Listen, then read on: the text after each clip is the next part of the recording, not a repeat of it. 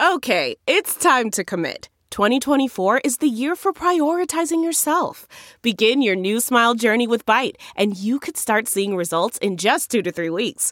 Just order your at home impression kit today for only $14.95 at Byte.com.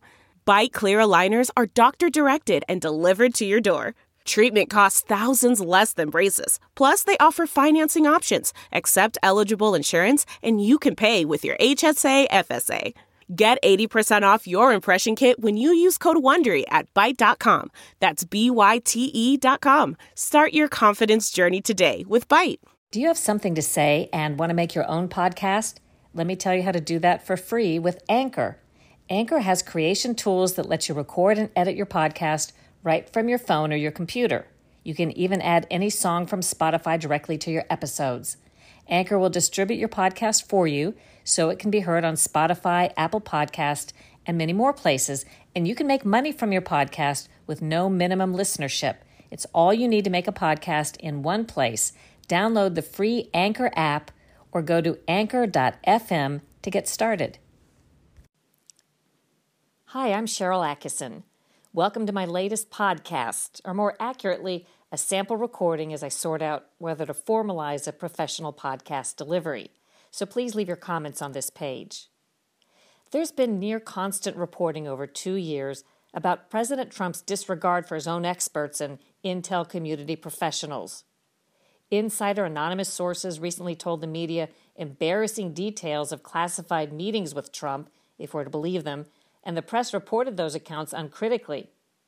But when I read and hear these stories, it makes me think of something else. Right under our noses, while some in our intel community are under investigation for allegedly orchestrating leaks and undermining candidate Trump in 2016, they're orchestrating leaks and undermining President Trump in 2019. In other words, there are strong indications that there's an ongoing, organized intel operation against President Trump. Why do I say that? Well, there's evidence of the existence of such an operation, I think, from the Inspector General, various congressional probes and investigative reporting. They've alleged, and in some cases already concluded, that some top intel officials improperly leaked information to the news media and engaged in politically motivated surveillance practices involving multiple Trump associates. Let's take a look at the press onslaught from just a couple of weeks back.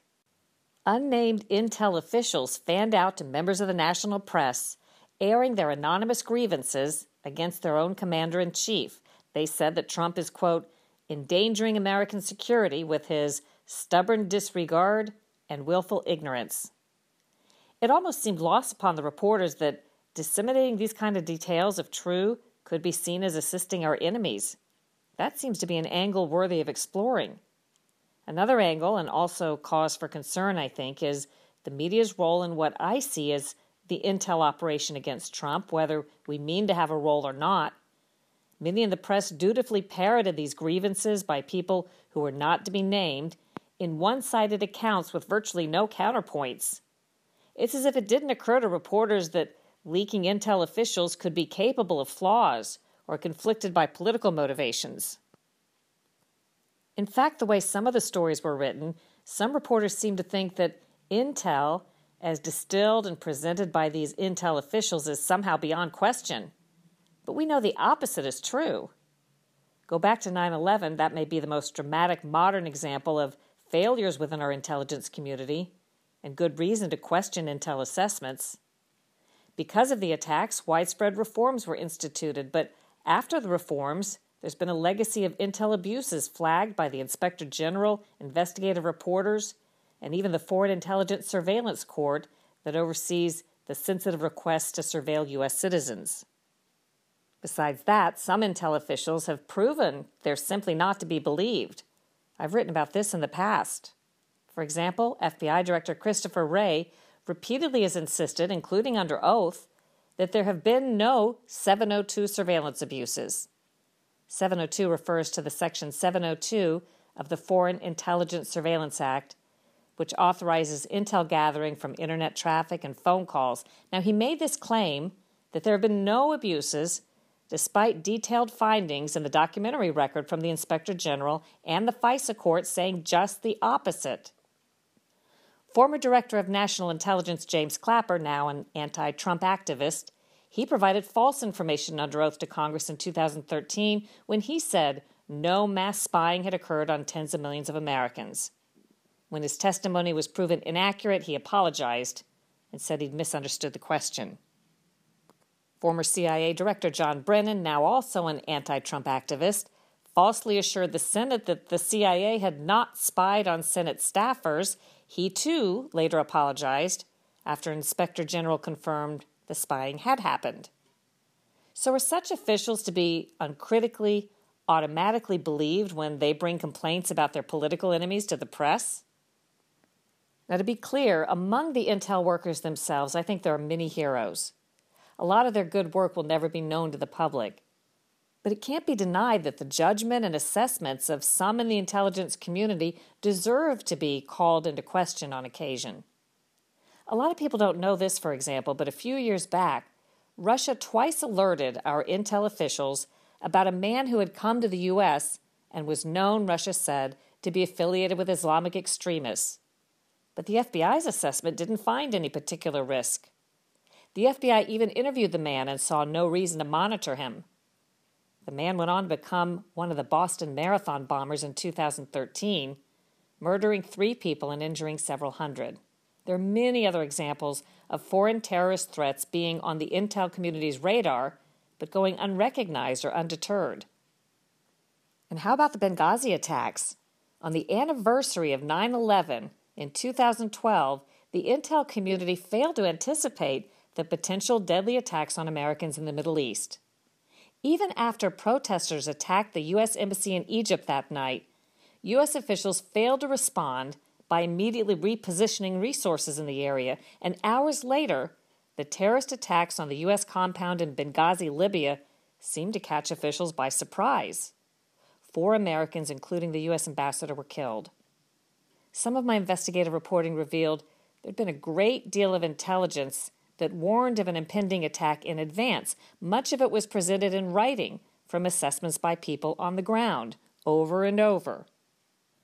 I'm just pointing out that Presumably, presidential briefings and assessments prior to these events would have been flawed or incomplete. There would have been good reason to question the intel assessments. So, back to President Trump. Some of the leaked information about him by intel officials seemed designed simply to embarrass or discredit him, deriding his lack of knowledge. For example, one intel leaker said that in a briefing, Trump didn't even know that Nepal was an independent nation but no official concern was expressed about gaffes or information lapses under other presidents. For example, in 2014, President Obama publicly called ISIS the JV team. Now, that creates one of two implications. Either his intel briefing sorely failed to identify the threat of this emerging Islamic extremist terrorist group, or if they did correctly assess the ISIS threat and convey it to the president, he either disagreed with them or disregarded it. In fact, according to intel sources, there were instances of Obama refusing intelligence on certain matters on which he'd made up his mind. In at least one case, he reportedly told a briefer not to bring him any more information on one terrorism topic. If the material were presented to him in the future, he said he wouldn't read it. Obama withdrew from Iraq against the recommendations of his military advisors, his generals, and his Secretary of State. He approved the disastrous takedown of Libyan leader Muammar Gaddafi and reportedly ordered aid to the wrong side in Syria, instead, helping jihadist groups. Now, all of these actions I'm pointing out were either with the advice or against the advice of his intel officials, all of them showing he either questioned his intel officials or should have. And there's one infamous case, at least, where it can be argued that we all could have benefited from a president treating his intel with skepticism. Before President George W. Bush launched the war against Iraq in 2003, a huge intelligence lapse led to the erroneous reporting that Iraq had weapons of mass destruction. So, yes, Trump has publicly questioned his intel briefers when he disagrees with them, and that was treated in the press as if he'd crossed some sort of uncrossable red line. Maybe it's unusual for these disagreements to be so public, but it's just not unusual for presidents to differ with their intel experts. In fact, it's their prerogative. If presidents were supposed to unquestioningly accept each subjective assessment by their intel officials, well, it would be written in the law or constitution that way. It's not, and I don't think anybody would suggest that it should be. So, in the end, Trump could be right or he could be wrong. And the way he interacts with his intel officials deserves news coverage and scrutiny. But I think we should refrain from one sided reporting based on anonymous, orchestrated leaks by people who clearly seek to use the media to sway public and political opinion. Our intel community, especially today with its recent conduct under scrutiny, should not be immune from healthy skepticism. These latest press reports are a pretty good indication that for some intel officials, their operation against the commander in chief continues. I hope you enjoyed this podcast. Please leave your comments on this page. To sponsor a podcast in the future, write me at info at sharylattkisson.com for more information. Consider visiting the Attkisson Fourth Amendment Litigation Fund to support independent journalism and my fight against government overreach in Attkisson versus DOJ and FBI. The link is on the page where you found this podcast. Do your own research, make up your own mind, think for yourself.